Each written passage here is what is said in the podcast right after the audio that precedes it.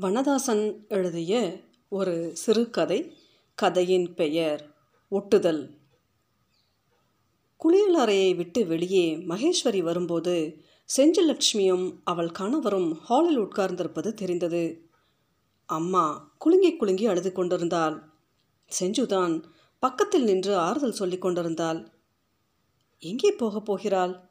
ஏற்கனவே பார்த்த ஆஃபீஸ். ஏற்கனவே பார்த்த வேலை. என்று என்னென்னவோ சொல்வது கேட்டது.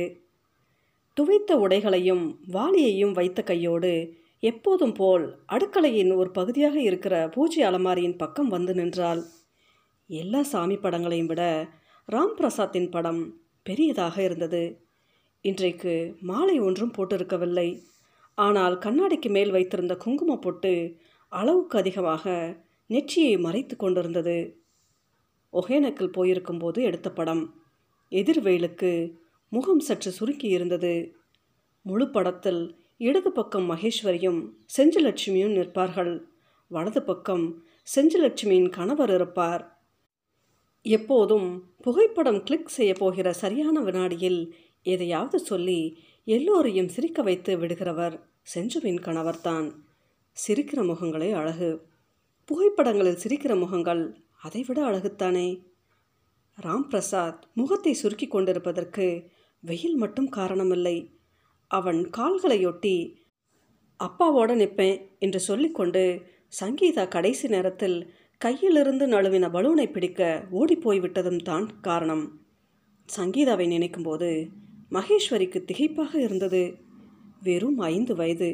இன்னும் எத்தனை வருடம் அம்மா துணை இருப்பாள் இன்னும் எத்தனை வருடம் இப்படி வேலைக்கு போய்க் கொண்டிருப்பேன்? இன்னும் எத்தனை வருடத்தில் சங்கீதா படித்து ஆளாவாள்? மகேஸ்வரிக்கு விளக்கு ஏற்ற வேண்டும் என்று தோன்றவில்லை. வெறுமனை கைகளை கூப்பினாலே தவிர கும்பிடுகிற மனநிலை இல்லை. என்ன சொல்லி கும்பிடுவது? என்ன வேண்டிக் கொள்வது? கும்பிட்டதெல்லாம் போதாதா? என்று சண்டை போடவும் தோன்றவில்லை. துடைத்து வைத்தது போல் நின்றாள். உதடு கடித்து அழுதாள். இந்த ஒன்றரை மாதம் அழுதாலும் கூட இன்னும் அதை நிறுத்த முடியவில்லை. அம்மாவும் அழுது கொண்டே தான் உள்ளே வந்தாள். செஞ்சுவும் அவள் வீட்டுக்காரரும் வந்திருக்காங்க என்றாள். நீ போய் பேசிக்கிட்டு நான் காஃபி போட்டு எடுத்துக்கிட்டு வரேன் என்று மகேஸ்வரிடம் சொல்லும் பொழுது கண்ணை துடைத்து கொண்டாள். எல்லாம் இரண்டு நாட்களுக்கு முன்பே தீர்மானித்து வைக்கப்பட்டது தான் அலுவலகத்தில் முதல் வாரம் தாண்டி விட்டதால் வேலை சற்று குறைவாக இருக்கும். சனிக்கிழமை என்றால் போய்விட்டு அரை நாள் வேலையோடு வீட்டுக்கு திரும்பி விடலாம் எலக்ட்ரிக் ட்ரெயினில் போவது இன்னும் கொஞ்ச காலத்துக்கு கஷ்டம். ராம் பிரசாத் தன்னுடைய பைக்கில் ஏற்றி கொண்டு வந்து ஸ்டேஷனில் விட்டது ஞாபகம் வரும். இன்றைக்கு செஞ்சுவும் மகேஸ்வரியும் ஆட்டோவில் போவார்கள். தேவைப்பட்டால் இன்னும் சில தினங்களுக்கு அப்படித்தான் போக வேண்டும். ஆட்டோ இரண்டு பக்கமும் மழை தண்ணீரை சுருட்டி எறிந்து கொண்டு விரையும் போது ராம் பிரசாத் ஞாபகம் வரும். ராம் பிரசாத்துக்கு மழை பிடிக்கும். ஒரு முறை சினிமாவுக்கு போய்க் கொண்டிருக்கும் பொழுது மழை வந்துவிட்டது. அவர்கள் சினிமாவுக்கு போகவில்லை. வீட்டுக்கும் திரும்பவில்லை. மவுண்ட் ரோட்டில் ஆரம்பித்து கடற்கரை சாலை வரை நேர்கோடு போட்டது போல் மழையிலேயே பைக்கில் போய் திரும்பினார்கள். மகேஸ்வரிக்கு கடலில் மழை இறங்குவது பிடித்திருந்தது. இரும்பு அலமாரி கதவை திறக்கும் போதே கத்தியது. என்ன புடவை உடுத்துவது? என்று முடிவுக்கு வர முடியவில்லை. மேல்தட்டில் ராம்பிரசாத் உடைகள். அடுத்த இரண்டு தட்டுகள் மகேஸ்வரிக்கு. கீழ்த்தட்டு சங்கீதா குட்டிக்கு. மகேஸ்வரி மேல்தட்டை பார்த்தால் கடைசியாக அவன் அணிந்திருந்தது நீல முழுக்கை சட்டை. நசுங்கின மோட்டார் சைக்கிள்களுக்கும் பஸ்ஸிற்கும் மத்தியில் ராம் பிரசாத் கிடந்தது தூங்குவது போலத்தான் இருந்ததாம். பார்த்தவர்கள் சொன்னார்கள் இனிமேல் மகேஸ்வரி தூங்க முடியாது. பாதி தூக்கத்தில் எழுந்திருக்கும் போது தலையணையை பிடித்துக்கொண்டு ராம்பிரசாத் தூங்குவதை பார்க்க முடியாது. சங்கீதா மட்டும்தான் படுத்திருப்பாள். புறப்படவில்லையா? செஞ்சுலக்ஷ்மியின் குரல் கேட்டது. மகேஸ்வரின் இரண்டு கைகளையும் பின்பக்கம் இருந்து பிடித்தெடுத்து சற்று நகர்ந்து கொள் என்பது போல் அலமாரி பக்கம் வந்தால் நூலகங்களில் புத்தக முதுகை பார்த்து விரல்களால் தள்ளிக்கொண்டே வருவோமே அதுபோல புடவை அடுக்கி தள்ளி கொண்டிருந்தாள். ஒரு புடவையை உருவி எடுத்து மகேஸ்வரியின் தோளில் போட்டுவிட்டு வெளியே இருக்கிறேன் வா என்று செஞ்சுலட்சுமி நகர்ந்து போனால் செஞ்சுவால் உடனுக்குடன் தீர்மானித்து விட முடிகிறது. இத்தனை நாள் விடுமுறையில் இரு தேவைப்படுகிறதா? மேலும் இத்தனை நாள் போதும். இன்ன தேதியில் அலுவலகம் வருகிறாய். அம்மா உன்னுடன் இருக்கட்டும் என அண்ணனுக்கு எழுது. சங்கீதா பள்ளிக்கூடத்தை அடுத்த வருடம் மாற்று. சிறிதாக ஒரு வாஷிங் மிஷின் வாங்கு. பொறு. இரண்டு பேரும் வாகனம் ஓட்ட பழகிக்கொள்வோம். வண்டி வாங்க முடிகிறதா பார்க்கலாம். எல்லாம் செஞ்சலட்சுமியின் யோசனை. அவளுடைய தீர்மானம். புடவை தலைப்பை சரி செய்து கொண்டபோது கண்ணாடி பார்க்கலாமா? என்று தோன்றியது. கண்ணாடி பார் என்று மகேஸ்வரி தீர்மானித்தாள். கண்ணாடி என்பது பார்த்து கொள்ளத்தானே? என்று சிலம்பல்களை படிய வைக்கிற மாதிரி தலையின் இருபுறமும் சீப்பால் வருடிவிட்டாள். ராம் பிரசாத் எப்போதும் உபயோகிக்கிற சீப்பு கண்ணாடி முன் இன்னும் இருந்தது. தேன் கலர் சீப்பு இருக்கா? என்று கல்யாணமான சமயம் ராம் பிரசாத் கடையில் கேட்டது ஞாபகம் வந்தது. யோசித்து பார்க்கும்போது ருசி மட்டும் அல்ல தேனின் நிறமும் அழகாக இருப்பது மாதிரி தான் பட்டது.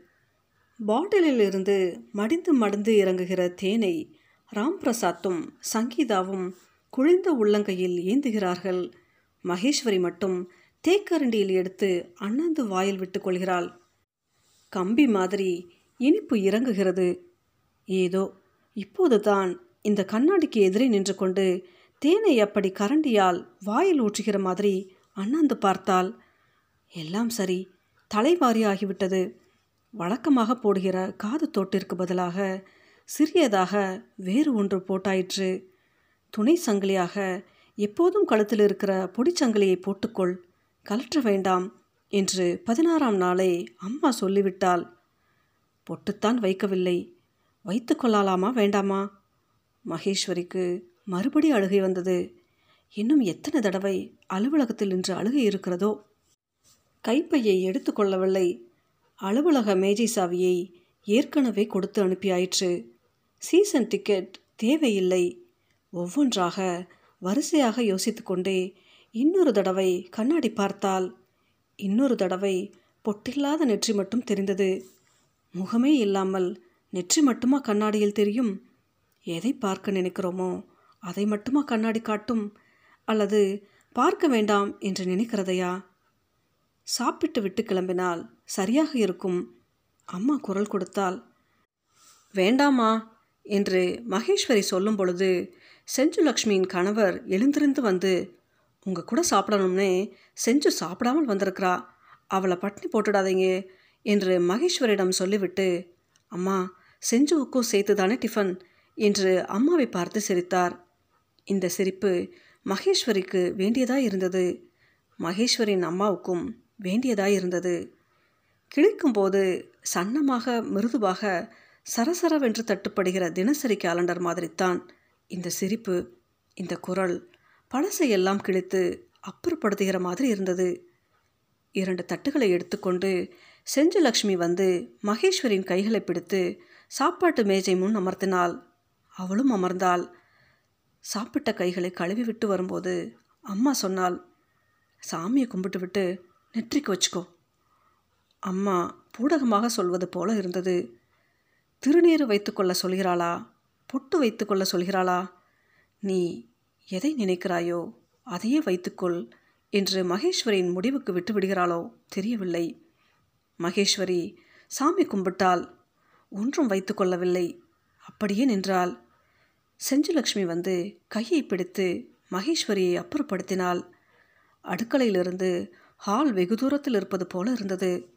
வாசல் அதைவிட தொலைவு என மகேஸ்வரிக்கு தோன்றிற்று. அம்மாவிடம் எதுவும் பேச முடியவில்லை.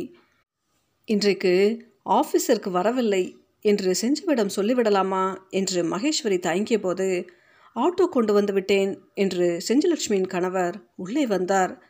அவருடைய கைப்பை ஹெல்மெட் பைக் சாவி எல்லாவற்றையும் குனிந்து எடுத்துக்கொண்டார் நீங்கள் ரெண்டு பேரும் அம்மா கிட்ட சொல்லிக்கிட்டு புறப்படுங்க. நான் வீட்டுக்கு போய் பிள்ளைகளை பார்த்துக்கிறேன் சங்கீதா அவங்க கூட விளையாடிக்கிட்டு இருப்பா. கவலைப்படாதீங்க. அவர் சிரித்தார். மறுபடியும் அந்த சிரிப்பு இந்த அறையை நிரப்புவது போல் இருந்தது. ஒருவரை ஒருவர் நகர்த்தி கொண்டது போல எல்லோரும் வாசலுக்கு வந்தார்கள். இன்றைக்குத்தான் புதிதாக வருவது மாதிரி பட்டது மகேஸ்வரின் அம்மா மகேஸ்வரின் கைகளை பிடித்தார்கள். தலையை பின்பக்கமாக வருடிவிட்டார்கள். செஞ்சலட்சுமியின் தோளில் மேலும் லேசாக கை வைத்தார்கள். பேசவில்லை. ஆனால் மகேஸ்வரியை செஞ்சலட்சுமியிடம் ஒப்படைத்தது மாதிரி இருந்தது. ஏறிக்கிடுங்க. செஞ்சலட்சுமியின் கணவர் சொன்னார். மகேஸ்வரி முதலில் ஏறினாள். கைப்பையின் பொத்தானை திறந்து கொண்டே செஞ்சலட்சுமி ஏறி உட்கார்ந்தாள். என்ன தேடுத? மகேஸ்வரியிடம் கேட்டாள். ஒன்றும் சொல்லாமல் செஞ்சலட்சுமி இரண்டு விரல்களால் பையை துளாவினாள். வரிசையாக ஒட்டு பொட்டுக்கள் அடங்கிய பட்டை ஒன்றை வெளியில் எடுத்தாள். ஏற்கனவே ஒன்றிரண்டு பீத்து எடுக்கப்பட்டிருந்தன. மீதி பொட்டுக்கள் வரிசையாக இருந்தன. அரக்கு நிற பொட்டுக்கள். ஒட்டு பொட்டுக்களின் வரிசையில் மேல் பக்கம் இருந்த ஒரு பொட்டை நுனி நகத்தால் உரித்து எடுத்தாள். மகேஸ்வரியின் நாடியை இருக்க பிடித்துக்கொண்டு நெற்றியில் வைத்தாள். குபீர் என்று அழுத மகேஸ்வரியை தோளில் சேர்த்து அழுத்தி கொண்டாள். போகலாம்ப்பா என்று சொன்னால் ஆட்டோ புறப்பட்டது. மகேஸ்வரி செஞ்சுலக்ஷ்மியின் தோளில் நன்றாக சாய்ந்து கொண்டிருந்தாள். செஞ்சுலக்ஷ்மி கை அசைத்தாள் பதிலுக்கு கை அசைகிற போது மகேஸ்வரியின் அம்மாவை விட செஞ்சுலக்ஷ்மியின் கணவர்தான் அதிகம் அழுது கொண்டிருந்தார்.